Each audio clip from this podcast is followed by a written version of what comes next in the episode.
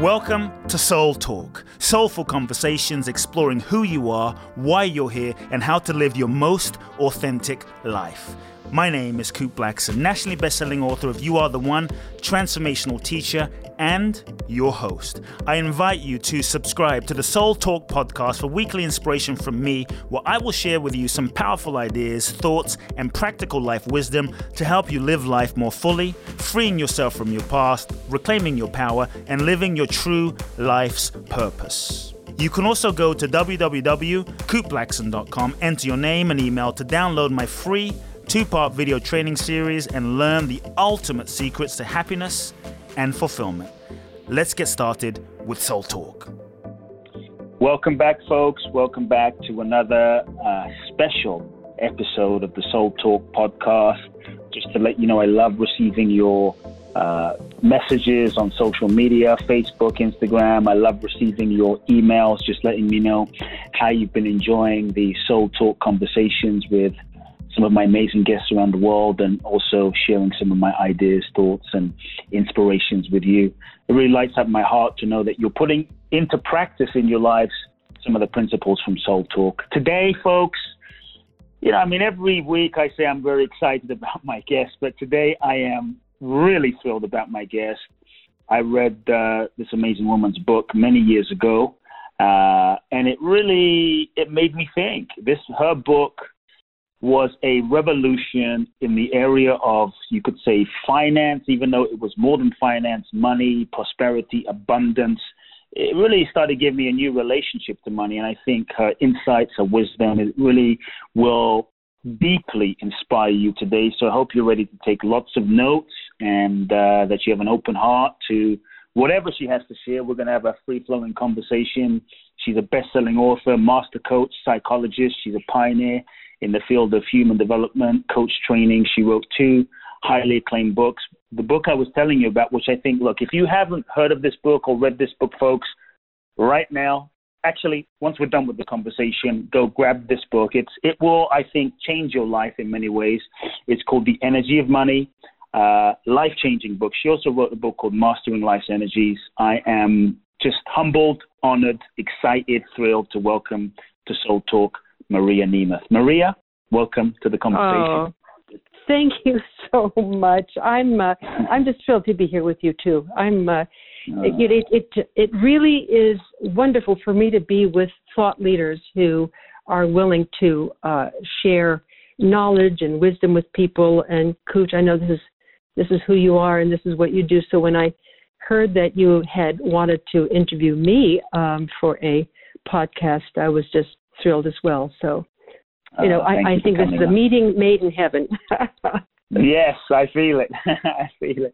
So listen, I, I read your book many years ago and uh, was was powerful. I mean, I have some questions about your book and the themes in there, but uh, you know, I think there's there's maybe a few people that are beginning this conversation. Maybe they haven't read the book, they haven't heard of your work. So just to set a bit of a context, uh, I would love for you to take a moment and and just kind of share with with those listening in how, how, what started your journey in this field to even be able to write the book? What started your journey in the field as a, I know you're a psychologist as well, and and how how did that journey begin? I'm sure it wasn't all smooth sailing or easy. Just yes, I tell you, my my my path was a very um, well. You know how it is. I think for many of us, we get a wake up call, you know, and a number of hmm. years ago, this was, oh, I, I have to tell you, it was around uh, almost 40 years ago now, Kute. Even as I'm mm. talking to you about it, I'm kind of marveling at how long ago it was. Um, I made a big mistake with money. And uh, mm. that was a time when there was something called a Ponzi scheme uh, going around oh. in Sacramento. And many of you uh, have heard of Bernie Madoff and other people who, mm. who create these schemes to have people invest and uh, once they do, you find out that uh, it's fraudulent, and that's what happened to me. I, I gave someone thirty-five thousand dollars on wow. an unsecured promissory note, and um, mm. that means it wasn't worth anything. I just I gave mm. him the money because he said I could earn thirty-two percent on my investment, you know, and I, mm. it wasn't even my own mm. money, Kute. I mm. Borrowed it. And that was a lot of 10%. money. Oh, yes. Oh, yes.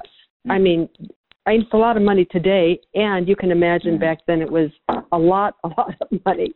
And I, yes. I, I borrowed the, I borrowed the money from, uh, from an in-law at ten and a half percent interest because the man said I would earn 32 percent. And you know, he was fraudulent. And a couple weeks before I was to do this, I was talking with my friends and colleagues and relatives, Kute, and you know, I, I mm. asked them, "What do you think about this deal?" And of course, what do you suppose they said?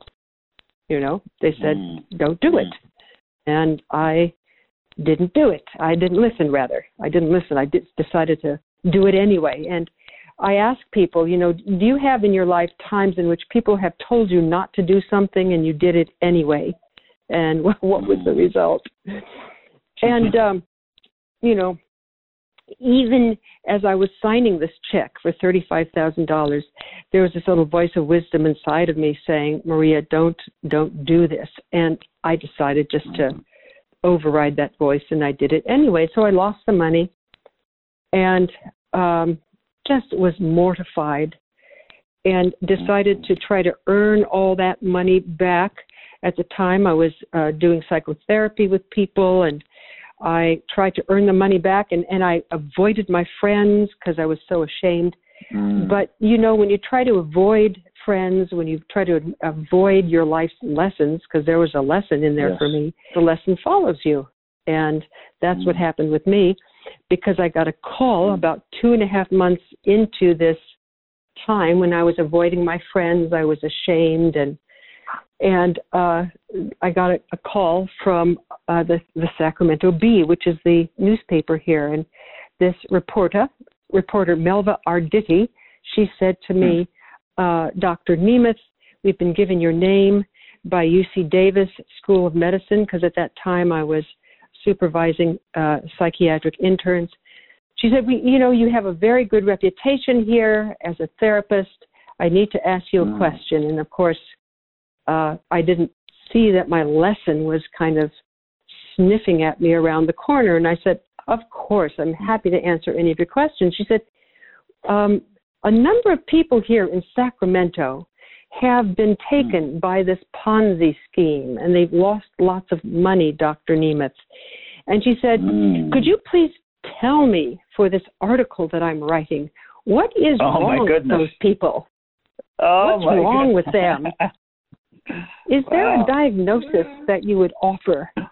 And if you would, what wow. is that diagnosis? And and of course it was me. Mm. And um at that point it was like the dam broke because I started I started telling her all the stuff that had happened. You know, I mm. I kind of saw the words leaving my mouth and going into the receiver of the phone and and at one point she said, you know, are you sure you want to tell me your story because I'm I'm going to print it all. And I decided at that point, Kute, that I would mm. I would uh face my lesson and and I told her, look, mm. I'm going to tell you my story please print it because I I hope other people can learn from my mistakes. And so she printed it and I had friends, colleagues and relatives calling me on the phone, but instead of asking me why did you do it, they started talking with me about their relationship with money. And I wow. saw Kute that it, it didn't matter how much or how little money people had, there was always this sense of disempowerment. You know, I, I mm-hmm. obviously with people who didn't have money, but I remember talking to a woman who was a millionaire, and she said, you know, every time one of my daughters calls me, I don't think it's because she really loves me. I think it's because she just wants more money. And mm. so I mm. saw that, you know, there was this wholesale disempowerment, and I decided to lead a course so that I would wake up. And I invited 22 friends, and um, we started asking ourselves difficult, dangerous questions, and um, mm.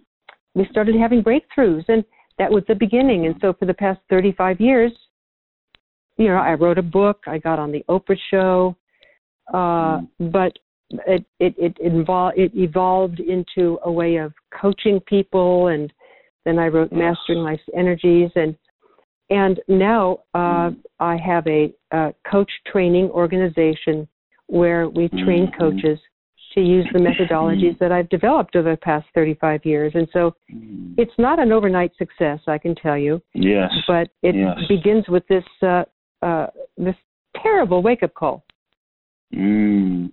I'm curious. You mentioned a few times, Maria, the, the, the, facing your lesson. I heard you say that. I think three or four. Facing my lesson, facing the lesson. Uh, what was like if you were to distill the main lesson or lessons from that experience for those listening in? What was your your lesson that you learned in that challenging wake up call? Um, if it sounds too good to be true, it is. Mm. If you're going to ask for people's support and all of them seem to be saying the same thing, you might as well listen to them because you did ask for their support to mm. begin with. And mm. third, it's always better to face your lessons sooner rather than later because, you know, that wasn't the only time I had made mistakes regarding money. It just that mm. That was the price tag on my wake up call. And so the final lesson is don't have the price tags be so high on your wake up calls in life. If if you have something that's been niggling in the background for you to wake up to and pay attention, you may as well do it sooner rather than later. Mm, mm, powerful lessons. Um, you talked about the sense of disempowerment, which I think is true. Like whether someone's in quotation marks has a lot of money, they're rich, they're poor. You talked about the millionaire who still feels a sense of disempowerment because when a kid's called, is it just for the money? Is there a, you know, is is there a first step that someone can take towards uh, beginning to shift that I guess sense of disempowerment, you know, that relationship with money that feels uh, contracted, not free, just disconnected. What, what's what's the first step someone can take? Well, um, I I think echoing back to the what we've just been talking about, it may be this that uh, I have by now um, been in front of over a hundred thousand people, you know, in big and mm-hmm. small seminars, big small communities all over the world, and. I have seen this wholesale sense of worry, doubt, and fear when it comes to the energy of money. And, you know, if we were considering that money is simply energy, and um, it's you know the definition of energy is the ability to get work done in physical reality um, if i one of the questions if i were to be leaking this precious energy uh, mm. where am i doing it and I'll, I'll tell you about leaking okay um, leaking energy comes with spending it unconsciously. So mm. you go to the shopping mall with uh, you know your your credit card and and uh, you you promise to spend no more than let's say uh, in America fifty dollars. Uh, in the in yes. the UK it might be forty five pounds, mm. and uh, by the end of three hours you've spent two hundred dollars, and and you go home and you open up your sacks and you say to yourself, "Do I mean they they looked great in the store these things, but do right. I really want them? Do I really need them? Uh, are the things that I'm spending this energy upon bringing me happiness or value in any way?" And if you cannot answer that question honestly, in terms of yes, or no. I mean, you've, you've got to look. Um, mm-hmm. Then you'll go on leaking. But if you can be honest with yourself, you know, is this mm-hmm. really leaking money or spending it consciously on something I really love? You begin to wake up to mm. where this leakage is, and you you know as well as I if you have a leaky faucet, dripping a few drops uh, every uh, minute or so, after a while, it can fill up the the whole uh, tub or the whole sink Yes. because yes. this stuff adds up. So Mhm. there was one woman who saw that she was spending seven dollars a day on cappuccino and croissants uh, Mm. during her work week, thirty-five dollars a month. Okay, a, a week rather Mhm. is one hundred and forty dollars a month, Mm. and she saw she was eating and drinking her vacation away. Uh, you know, and and she decided to instead of spending all that money, she decided to uh, buy treats for herself only two days of the week, and the rest of Ah. the time, she put the equivalent amount of this energy of money, and I'm really, you know, Mm. emphasizing energy. She put it in a vacation savings account. The end of a year, Mm. I get this wonderful postcard uh, from uh, Club Med where she's having her first vacation fully paid for in her life. Mm, amazing. So she was able to So- become more aware of what she was doing Yep. and start harnessing Yep. this power of money. So why, why, like, you know, you're a psychologist. You've been working with people for 40 years plus now. Yeah. What, Yep. in your perception, Maria, what, what, what is it that is driving us unconsciously to, to, to spend money, to leak money, to, I mean, because none of us, I think, wake up and say, "Oh, I'm just gonna, I'm gonna blow money. I'm going to leak money this month." You know, but, but, but we do, and, and so Yeah. what is that? Is it is it is it self worth? Is it is it self hatred? Like, what do you, in your perception, why do we do that? What's well, going you on? know, I'll tell you, it's it's not self worth. It's not self hatred. It's it's so. Uh, I let me say it this way. It's so unsexy. You know what I mean? Mm. There are no uh, really hidden uh, meanings to it all. Uh, we are being given uh, many more opportunities to spend money now than we were 35 years ago. I mean, if you just Mm. go i mean try this experiment go uh, to the store and stand in front of the display for mustard now when you Hmm. when you see it you'll see maybe 35 different kinds of mustards Right. now 35 years ago we had maybe three or four kinds of mustard you know nothing from java nothing from new guinea nothing from i mean Mm. really and there are so many different ways to spend money that we Mm. become attracted it's like um it's like the the uh, the bling effect Mm. and Mm. um Mm. uh, something very interesting that I, I would love to impart to the people who are listening right now. And this Mhm. has to do with how the brain works, okay?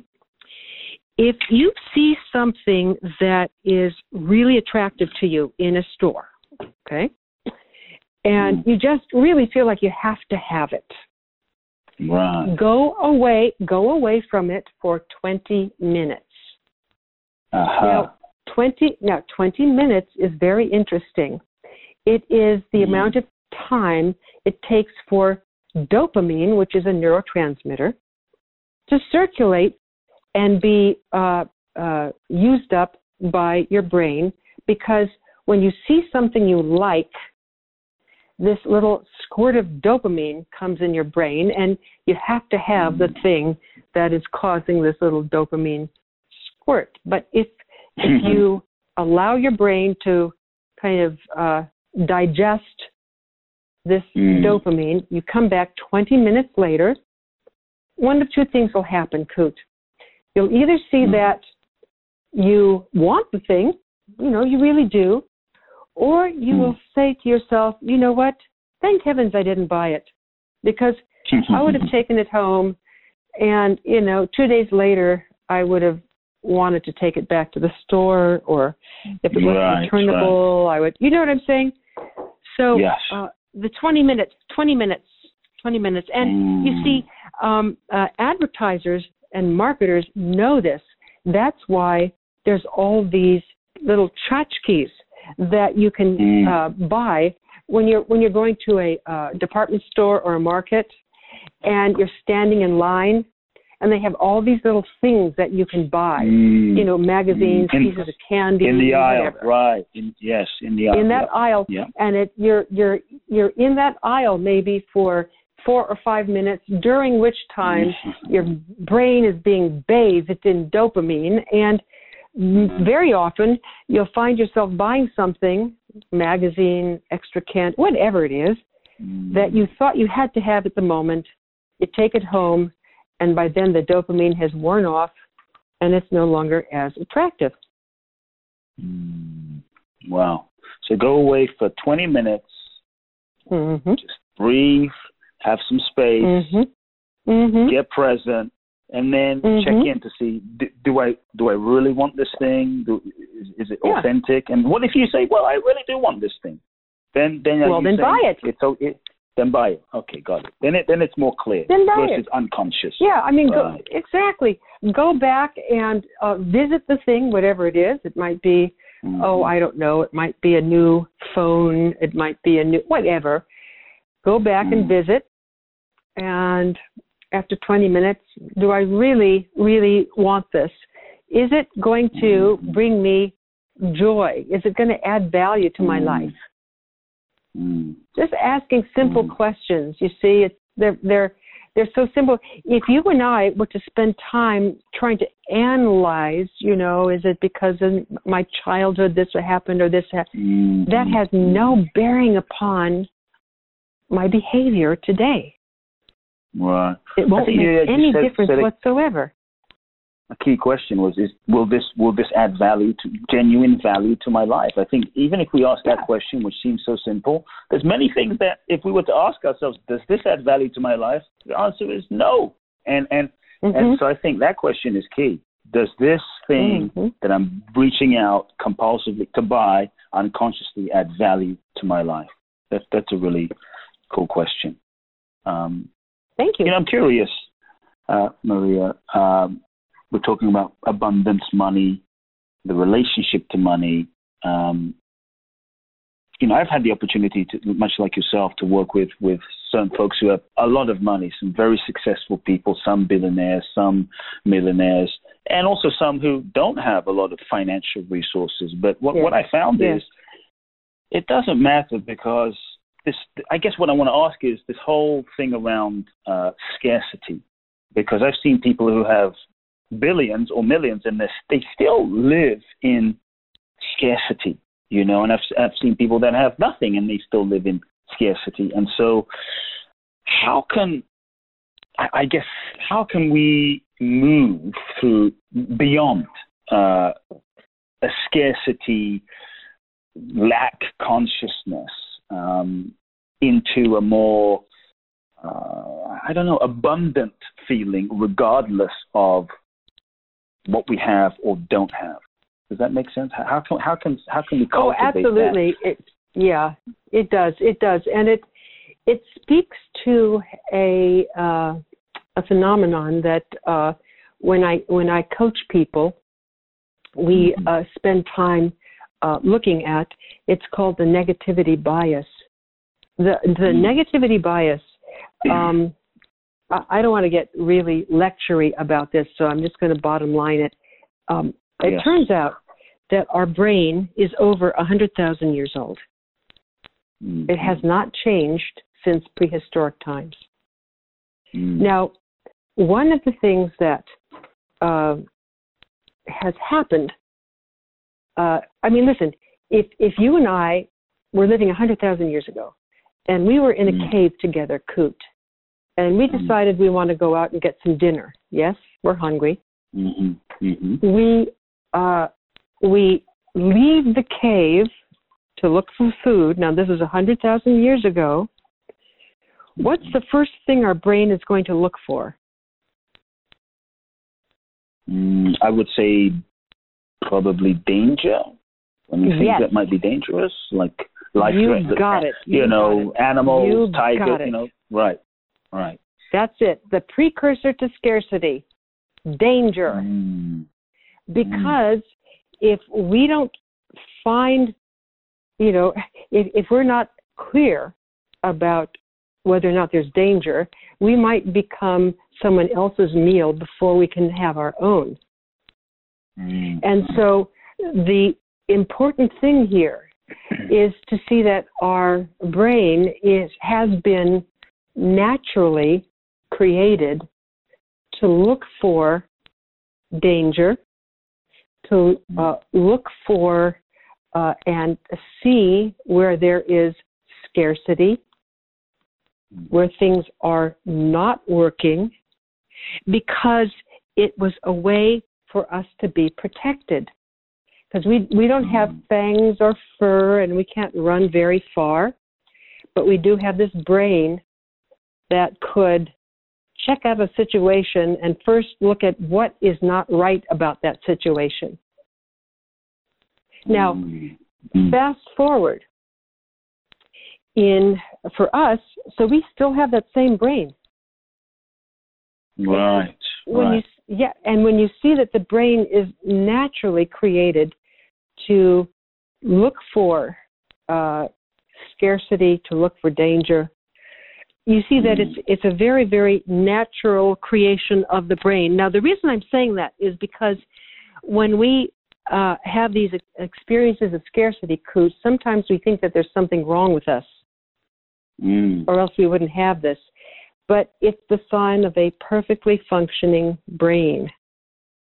Mm. The question becomes the question becomes uh, now that I see it, what can I do about it? Mm. And it all has to do with where I want to focus my brain.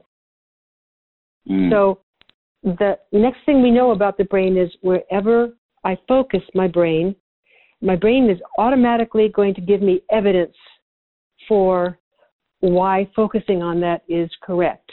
Uh, a, a, a Mm. kind of a an interesting way of seeing this is let's say you go to a to a car dealership and you buy a blue Volvo and you drive it off the lot. Right. All of a sudden Right. you see all these blue Volvos, right? Ev- everywhere. hmm And you have to ask yourself, did they just appear? or were they there all the time? They were there all the time, but your brain wasn't looking for them. Mm-hmm. So Got it. if you're listening to this, folks, ask yourself, what do I want my brain to look for? Mm. Do I want my brain to look for the natural scarcity that it always does look for? That's part of the negativity bias. Or am I more interested in looking for possibility? Mm. Mm. Got it. Now, the best way to start looking for possibility, so I'm going to give you a little bit of, you know, as Yes. coaches, you and I, we like to give people things to do, right? Abs- absolutely. So what is So what is the the- best way?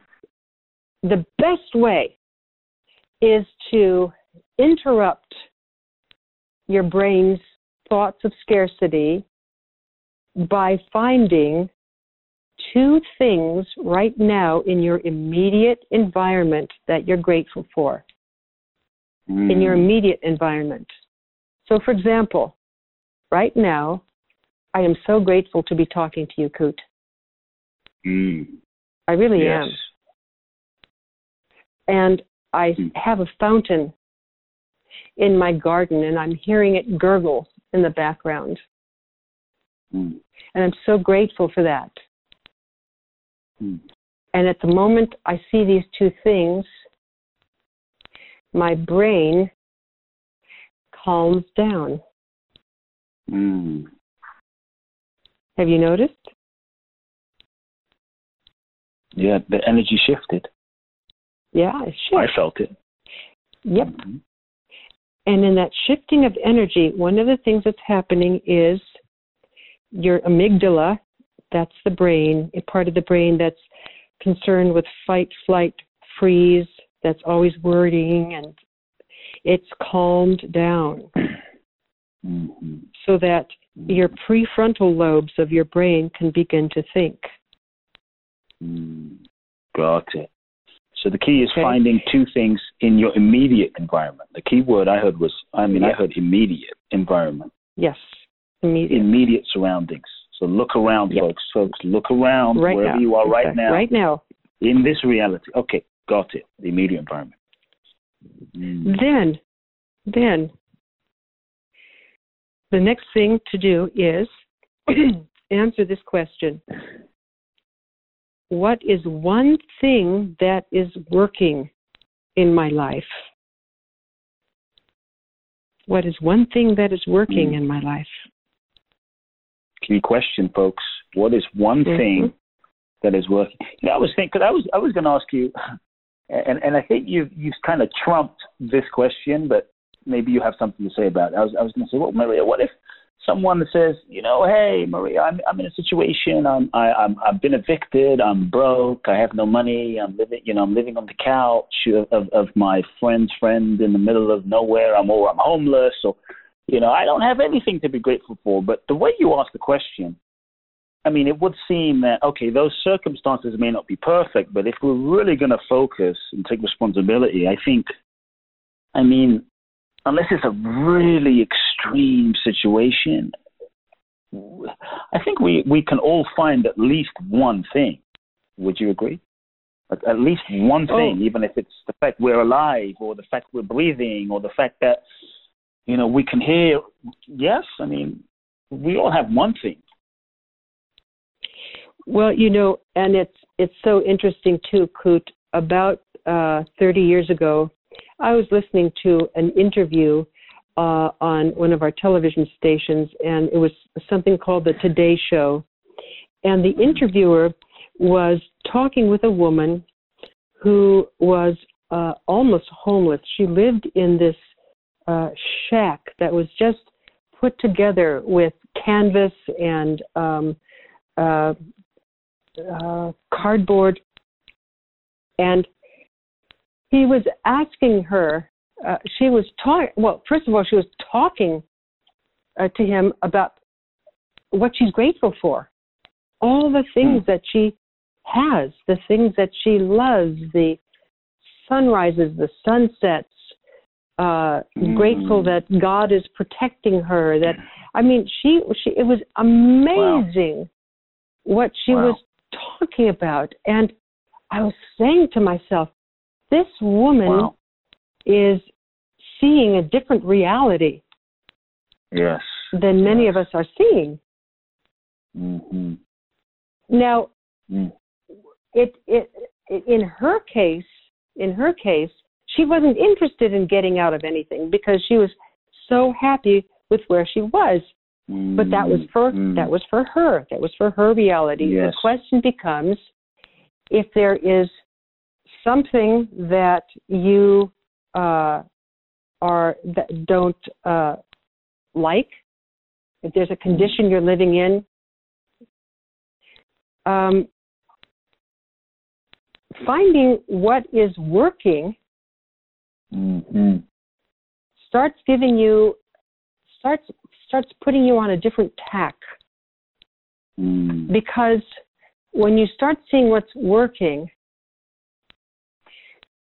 in an interesting way, you can then ask your brain, what is the next small, sweet step that I could take, a small action that would work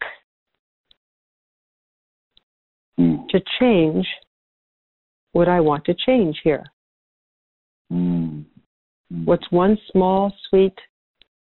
Because you see, your brain really has a wellspring of wisdom, Yes. and always it, it's been the question has always been, how do you contact this wellspring of wisdom? And there are many, many, many ways of doing it, Kute. But I'm just giving you Mm. some uh, shorthand, some really kind of quick ways to do it. Mm.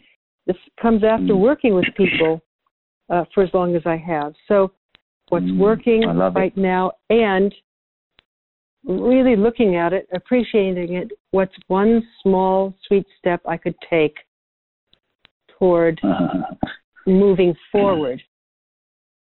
So what's working right? And I, and I, I actually, I really, folks, I hope you're listening because I really like the way you you you said that, and I'm probably I'm going to assume you you said that word for a reason. The key word I heard there was what. It wasn't just like what's one step. I heard like what's one small sweet step. And for me, when I heard sweet, Maria, it just it did something to my brain. You know, when you said yep. when you said sweet step, it wasn't like what's one big step. It just what's one sweet step, and it just I don't know. It just softened the relationship with taking action. And so, there you go. Folks, I hope you're listening. What's one sweet key, folks? Underline what she said. Sweet step you can take. Yes. I think that's beautiful. Small, that's very compelling. Small sweet step. Small, small sweet, sweet step, step, sir. Small sweet step. I love sweet it. Step. So when Maria, when you were in, you know, because I'm sure there's folks listening in that are going through or experiencing things in their lives that they would rather not be experiencing, or you know, they're going yep. through challenging times, tough times, yep. d- dark nights yes. of the soul. You know, yes. going through wake up call moments, relationships, money, um, children.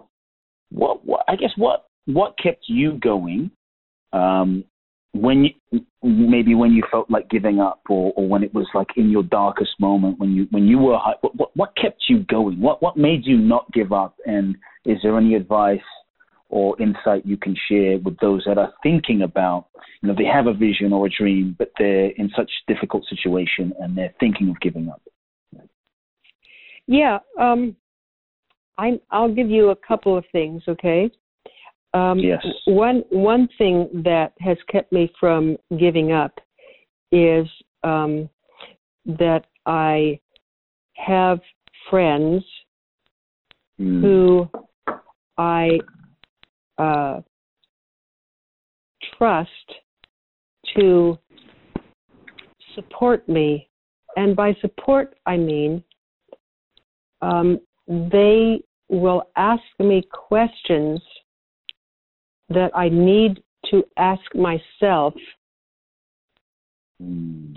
but um, uh, am currently not asking. For example, one, mm. one of my, my favorite questions that I've been asking people for years, and I ask my friends to say the same thing to me, is would it be okay with you if life got easier? Oh, that's a good one. Would it be okay, would it be with, okay you if with life you? got easier? No, it wouldn't, Maria. yeah, exactly. That's a good question. Would it be you okay know? if got easier? Mm-hmm. Right, right. And the uh, another question uh, might be, I hear you want to give up, Maria, and I just know that you know in your heart Mm. that there is a question you've been avoiding asking yourself. Mm. And you'd rather give up than ask the question. And it's a kind of a question which, when you ask it of yourself, it will help you move forward. So, what is the question that you've been avoiding?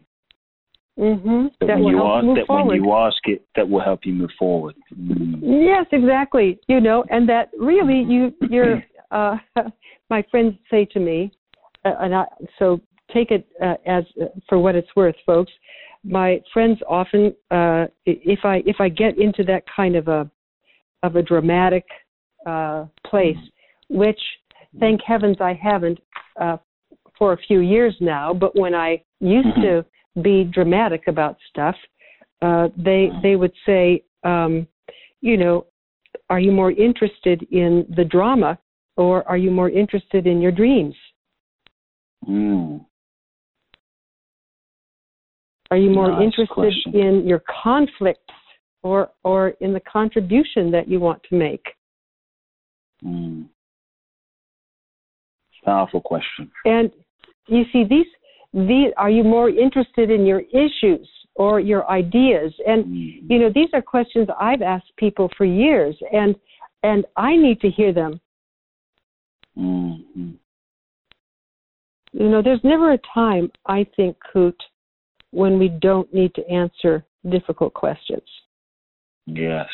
I yes. mean, you know, anyone who says I've got it all together, you know, I mean, I'm a master certified coach with the International Coach Federation.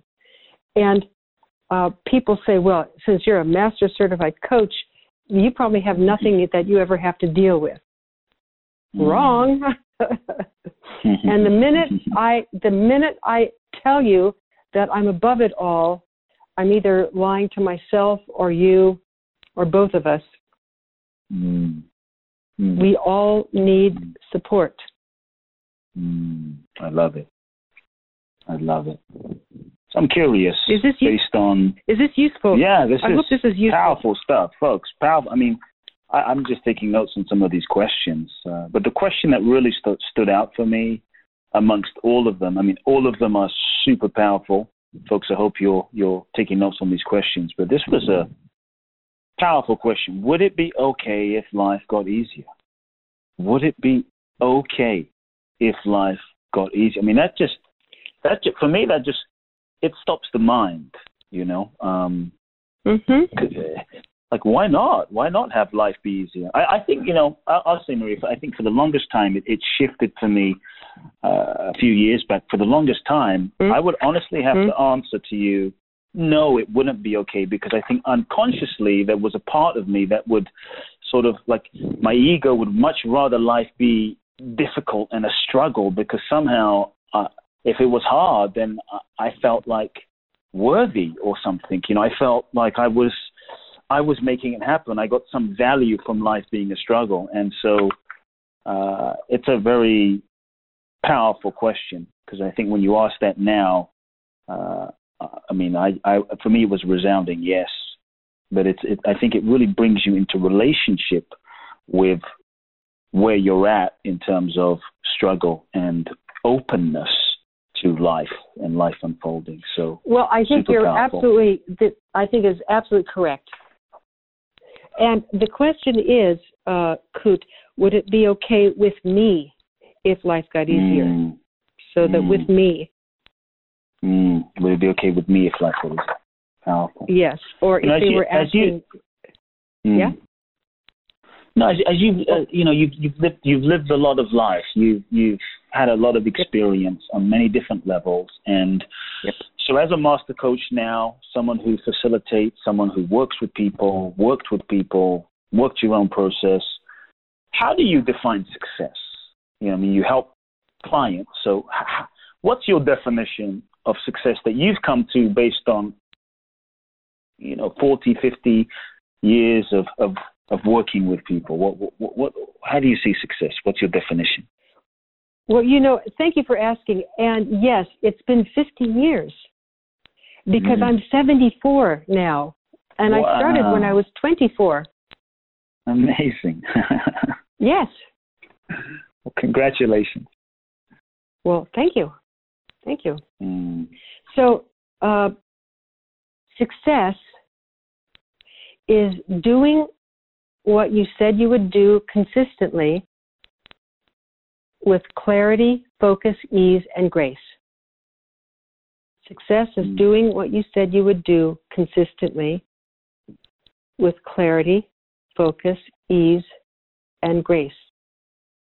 Mm. And so what this what this implies is you know success is doing what you said you would do, yes, but the quality of the action is also what is important. Is it mm elegant or is it a struggle? You know, um, uh, for example, talking um, a, a, few minutes ago about uh, wanting, you know, uh, when you were earlier, the struggle in life, like you you yes, had to be struggling, yes. and and I uh, I often uh, have asked people, well, what do you want there to be on your tombstone? You know, here lies Kute, he struggled. yes, right. I don't right. think so. I don't think so. Mm. It's here mm. lies Kute. He loved us. We loved him, and life was just mm. a little Mm. better because he was in it. Mm. Success is doing what you said you would do with clarity, And that means being clear about what's important to you. I mean, I, I could talk with you Mhm. about this definition for about five hours, but I'll just give you the bottom. Right. Clarity clarity has to do with being clear about what's important to you, what has meaning, what has that- value. That's a clear. That's an important distinction. It's, what's important to you, not someone Mhm. else. Yeah. hmm Exactly. Exactly. Mm, Focus. mm, Focus has to do with focusing your brain on what's important. So Mm. that you know we have we have so many chances to focus on so many things that are interesting. You know, I call it the SOS. It's the shiny object sy- syndrome, where Mm. we just you know the minute something interesting shows up, we feel we have to go toward it. But you know, people Mm. who are truly successful have learned to focus their brain and their energy toward what it is they truly want in life. And there are six kinds of energy, Kute. There's the Mm. energy of money, there's the energy of time, there's the energy of physical vitality, there's the energy of creativity, there's the energy of enjoyment, and there's the energy of relationship. So, focusing all these energies on what it is you really want. Ease is about taking those small, sweet steps that we were talking about before. And then grace. The gateway to grace is gratitude.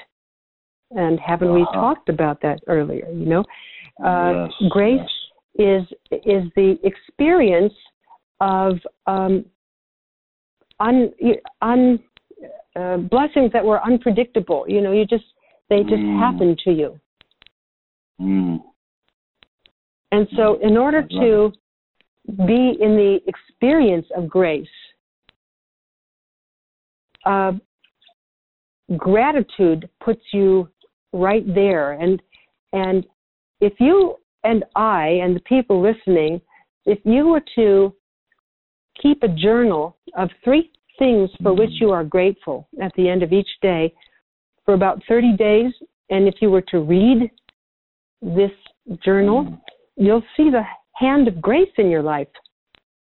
Mm, simple but powerful. You're talking about Very success, foc- and, and and so now I'm curious. Based on what you've seen, Marie, in terms of the patterns, people's patterns, working with clients, are there? I mean, you, you've spoken to a few things, but are, are, are there any patterns that you've seen in people as to um, what stops people from uh, succeeding? What stops people from manifesting dreams and visions? And, and any sort of themes or patterns that you've seen that that that are blockages from manifesting success uh, with clarity, gracefully, easefully. Uh, is there anything you, you, you can share? Yeah, um, the most important thing for people to see is that our our uh, loyal opposition, you could call it, Mm. is this negativity bias. Mm. And one way in which we could look at the negativity bias is by looking at something called monkey mind, which is a Buddhist term. You know, it stands for that aspect of the mind that chatters at us as it swings from doubt to worry and back to doubt again. And Mm. monkey mind will always be there when we start out on, on a journey. I mean, if you think of life as Joseph Campbell uh, has written about, as a hero's journey, you know, Joseph Campbell was a, a, a great mentor for George Lucas uh, when he was creating the original Star Wars trilogy. Yes. And you know, he said if if we can see our life as the Mm. arc of a hero's story, it gives us access to meaning that is so important to us. And part of the hero's story is that as the hero steps out toward going toward an adventure, and going for a Mhm. goal or dream is always an adventure, there is always an obstacle that comes up. Mm. And in this case, the obstacle is nothing more or less than our minds. And it has to do with monkey mind. And the most, uh, you know, I've, I, I've developed about 22 symptoms of monkey mind that people can uh, see and, and identify Mm. because the minute you can identify something, it no longer has the same hold over you. But the bottom line is uh, this isn't good enough. You're not good enough. You're not going to be successful. It's not going to work. Mm. Mm. Bottom line happens to everybody. Mm. It never, it never doesn't happen. I like to use say it that way. It always Mm. happens. And if you hear that negative voice in your head, the thing to realize is that it is usually a sign that you are doing something right, not something wrong. It means you Ah, are stepping outside of your cave. Mm. So it's not bad when the monkey mind No, uh, is active. It's it's folks. Nope. I hope you heard that. That that's a really cool perspective. It's usually if your monkey mind is going a little crazy, it's probably a sign you're doing something right or you're growing outside of your comfort zone. That shifts the whole relationship with it. it does. Mm. so that you begin to see that all is well and and the only the only way to deal with monkey mind well there are two ways the, the first I've, I've alluded to uh, Yes. find two things for which to be grateful in in the immediate environment because monkey mind comes out of the amygdala fight flight or freeze and Mm. then ask yourself what is the next small sweet step I can take. The reason Mm. why I say small sweet in this case, Kute, is because you want to take a step that is what I call under the monkey mind radar. It's so small that monkey mind doesn't have a chance to latch onto it. For example, I often coach people on writing books, and I remember Yes. one man who who said, "I'm going to write five pages a day." He was just starting out, and I Mm. said to him, "Jim, this is much too much.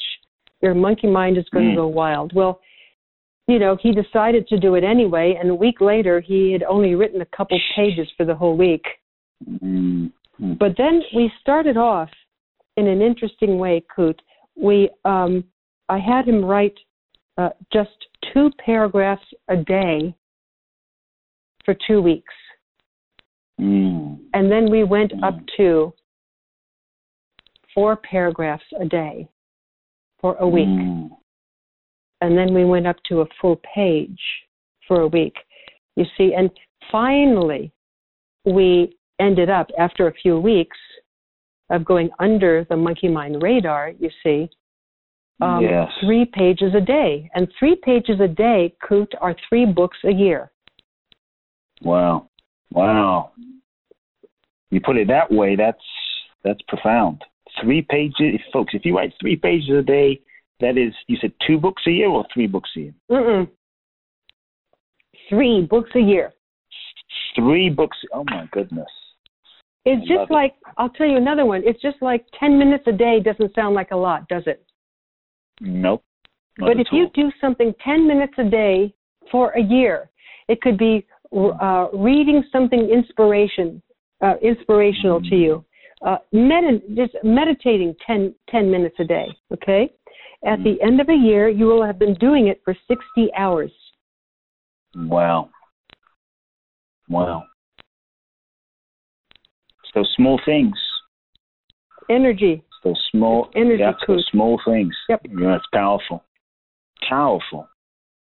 Folks, I want you to, to just take a moment and really digest what Maria is saying. You know, these the small, sweet action steps that you can take every day that perhaps when you do them, 10 minutes a day, you might think, oh, that won't make a difference. But 10 minutes a day, 10 minutes a day, 10 minutes a day, 10 minutes a day over the course of a year, 60 hours compounded over time makes a huge difference. When you do it, you may not think it makes a difference, but when you don't do it, you may not think it makes a difference. But all of a sudden, in a decade, 600 hours. I mean, it's it's huge. What are the choices that you are making, those small choices that you are making to move you forward, uh, to elevate your consciousness? Powerful. Mary, I feel like we could, I mean, I feel like we could talk for hours and uh, oh. talk forever. I mean, you, you just, I love the way you, you're taking some of these concepts and breaking them down in bite-sized chunks that makes it really practical for those listening in. Uh, I have a couple more questions, if it would be okay. Just, just, just while Absolutely. I have you here, um, you know, it's precious time with you. Uh, you've been a coach for many years. You teach coaches. You seminars. You know, in, in the personal development field for many years now. You said since 24 years old. So you have a wealth of experience. And so as you've been training coaches, training leaders, uh, I'm in the similar field, training coaches, training leaders, and I'm sure there's many folks listening in that are aspiring authors. They're aspiring seminar leaders, authors, want to go into the field of self-help, personal growth, spirituality, and serve as healers or or speakers or coaches in some capacity, based on your experience as a leader, teacher, facilitator, um, and author. What what advice? What's your best advice to those wanting to go into the field or be successful in the field? What's your best advice to those those those folks specifically? Um, whatever you decide to do, whether it's writing a book, uh, becoming a coach, um, mm. leading seminars, the most important thing is to be authentic. Mm. Don't try to be something you're not. Don't try to copy anybody. You have your own voice. And you may decide to study with people who you consider to be masters. I mean, that's what I did in order to gain some of the um, efficacy, some of the uh, skill Mm-hmm. sets that I needed to write books, to uh, teach coaches, etc. So study with people who you consider to be masters. Um, watch what they're doing. Ask yourself, does what they're talking about, does what they're doing ring true to me? Is this authentic? Mm. And begin to develop your capacity for yourself to have your own authentic voice. You know, um, I much uh, would much rather um, listen to someone who has only one or two things to say, but the things that they have to say uh, really come from their heart and thought about these things. They're not just uh, trying to copy someone else and sound like another person because, you know, you can really tell uh, if Yes. a person isn't being authentic. Just Yes. Look to see what you have to contribute, what you would love to contribute, and then develop your skill sets. I, I have spent so much money on myself, Kute, Mm. and I'm sure you have too.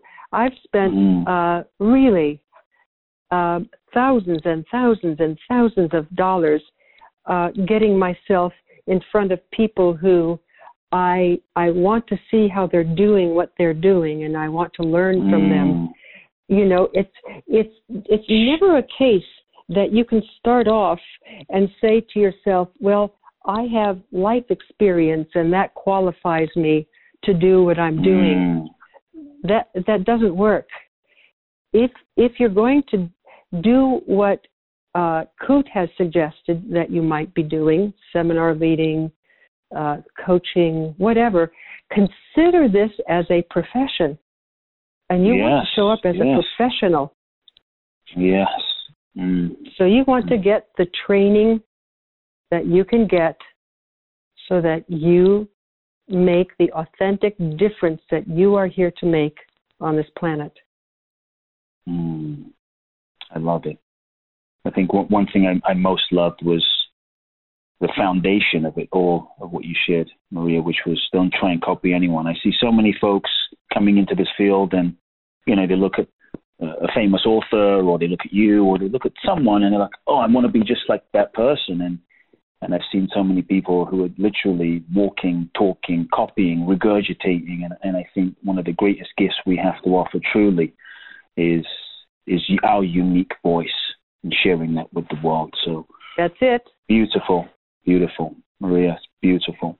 You know, um, you, you've shared so much in this conversation, and if there were, and some of these might overlap, but but I'm going to ask the question anyway. Um, if there were three key life life lessons, uh, not just for coaches, but just life lessons that you've learned that you would pass on to the next generation, uh, from your entire life, everything you've learned, the most important life lessons, if you were to distill them and pass those on, if this was all you could pass on to the next generation, you know, as wisdom, I'm just curious uh, as we begin wrapping up, what, what would the three life lessons from your life be? The most important ones. I'm sure there's more.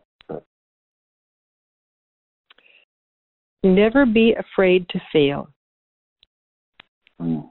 Failure just simply really brings you closer to the success you're looking for.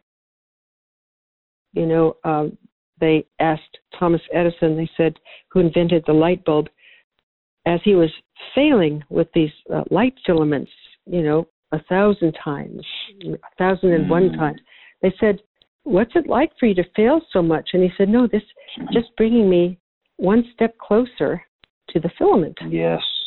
Yes. Never be afraid to fail. Uh, do what you do with integrity. Don't try to go around the natural course mm. of things. If you're going to truly make a difference on this planet, study with people who are making a difference. Mm. Notice what they're doing and not copycatting them, as we were talking about, or Im- imitating mm. them, but don't look for what they're doing.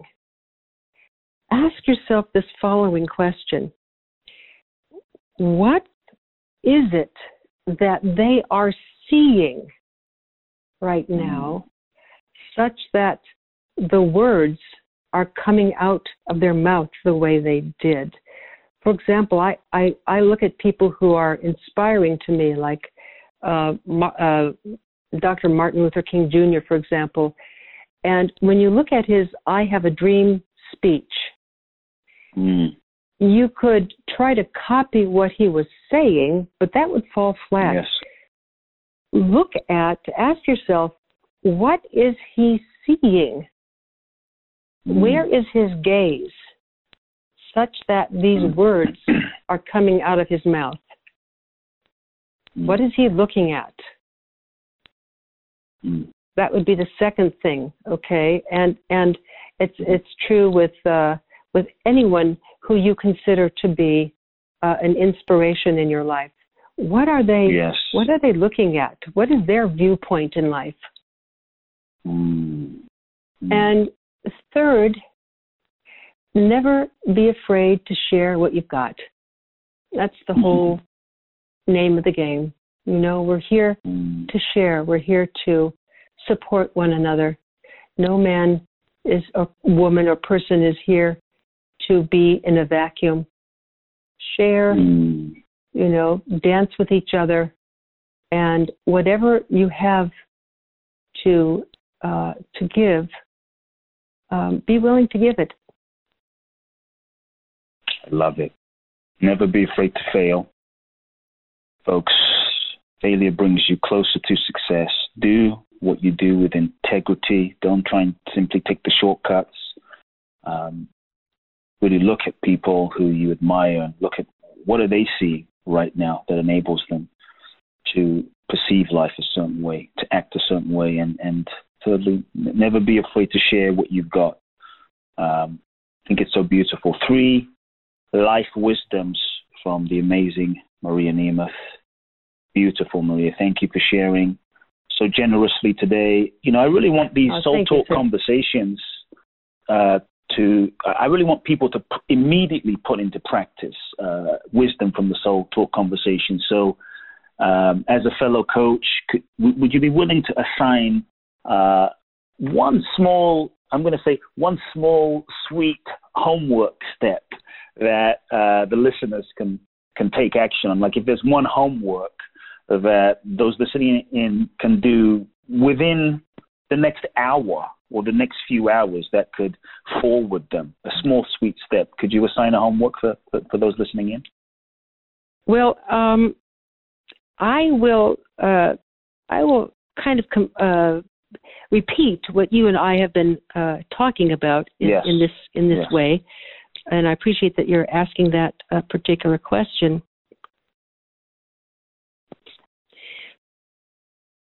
after listening to this mm.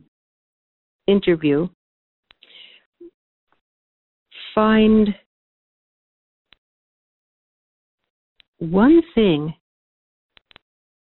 that is currently working in your life. And ask yourself number one, what what do I see about this thing, the situation working? What are the qualities inherent? Hmm. Number two, am I willing to create more situations in which I have a sense that they are working in my life. You know, like, let's say you um, have a desire to be a loving family member. Mm. And you know that one thing that might work would be for you to, just for today, uh, bring home a rose to your loved mm. one. Whether the person is uh, a man, a woman, gender neutral, doesn't matter. Find one thing that works and do it. Mm.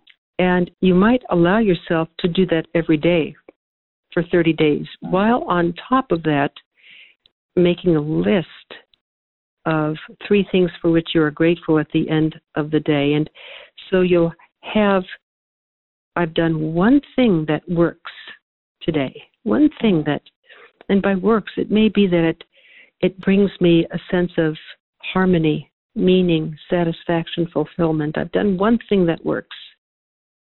Mm. And I've made a list of three things for which I'm grateful. What you're doing is wrapping yourself in a different. It's like in a in a blanket of energy Mm. that will lead you down a path that you may not have visited up until now. Mm. Just be willing to experience that energy that wraps around you as you do these things. Amazing. Amazing.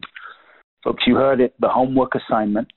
So the, the sweet, small homework assignment from Maria and Nemeth. I really invite you to go to work. Once you've done listening to this conversation, take a few minutes today and, and get to work. I would love for you all to just shoot me an email and let me know uh, any of your uh, takeaways, breakthroughs, insights from this incredible conversation uh, with with Maria, best-selling author of The Energy of Money. And uh, let me know how you enjoyed today's call. There's so many takeaways. I've taken lots of notes myself, and uh, I did say it was going to be a, a special conversation. Maria, I want to just thank you, you know, for for taking time today, coming on to Soul Talk, and just sharing so generously uh, it, it's not just what you said, but I think as we as you were sharing, as we were having this conversation, and I'm sure uh, everyone can feel you as you've been sharing today. Um, I really feel Mm. the authenticity of just your being from where you're sharing from, and it it really you really come through. And uh, just thank you Thank for you, sir. being you and, and, and sharing love with the world. Uh, what's the best way, Maria, that people can, if those want to get in touch with you and people can just find out more about your work? Obviously, there's your book, Energy of Money. But uh, is there a website? What's the best website and, and way people can find yeah, out about you? let's um couple of things. Number one, uh, if you were to go to uh, www.acecoachtraining.com, that's A C E C O A C H training.com, Mhm.